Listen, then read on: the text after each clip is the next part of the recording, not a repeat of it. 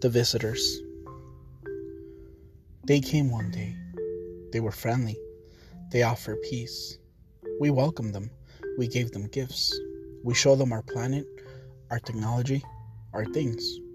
They seem fine. They like our planet, our resources, our people.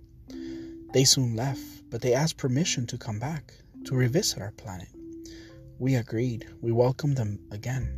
We offered them space for them to live, to reside among us, with us, to take whatever they needed. Time passed. Finally, the visitors, our friends, came back.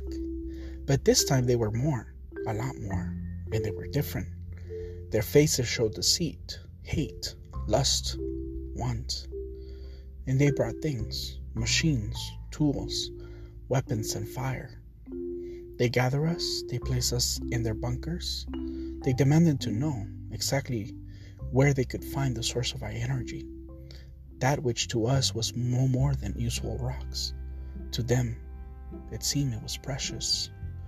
It seemed our rocks made them very hungry, very ill, a sickness that could only be cured by more and more rocks.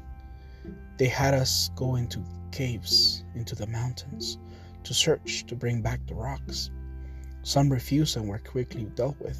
Others were tied down or punished even more. Many of us died because they brought with them sickness, violence, and grief. Some of us escaped, but we were found. We were brought back. We couldn't defend. We had never had to fight. We had never had to defend our planet before. We didn't know violence or hate. We were no match for their destructive machines, their fire, their strength, their evil desires. Soon our way of life was no more. Our planet was not ours any longer. Our families and friends were no more. Our lives were no longer ours. We were no longer the same.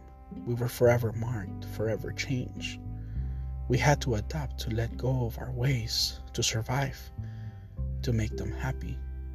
They, the visitors that we welcome, the guests that we show favor and kindness to, they, the visitors from far away that came to our planet to take, to plunder, to cause suffering, to kill. They, the visitors we now know as humans from Earth.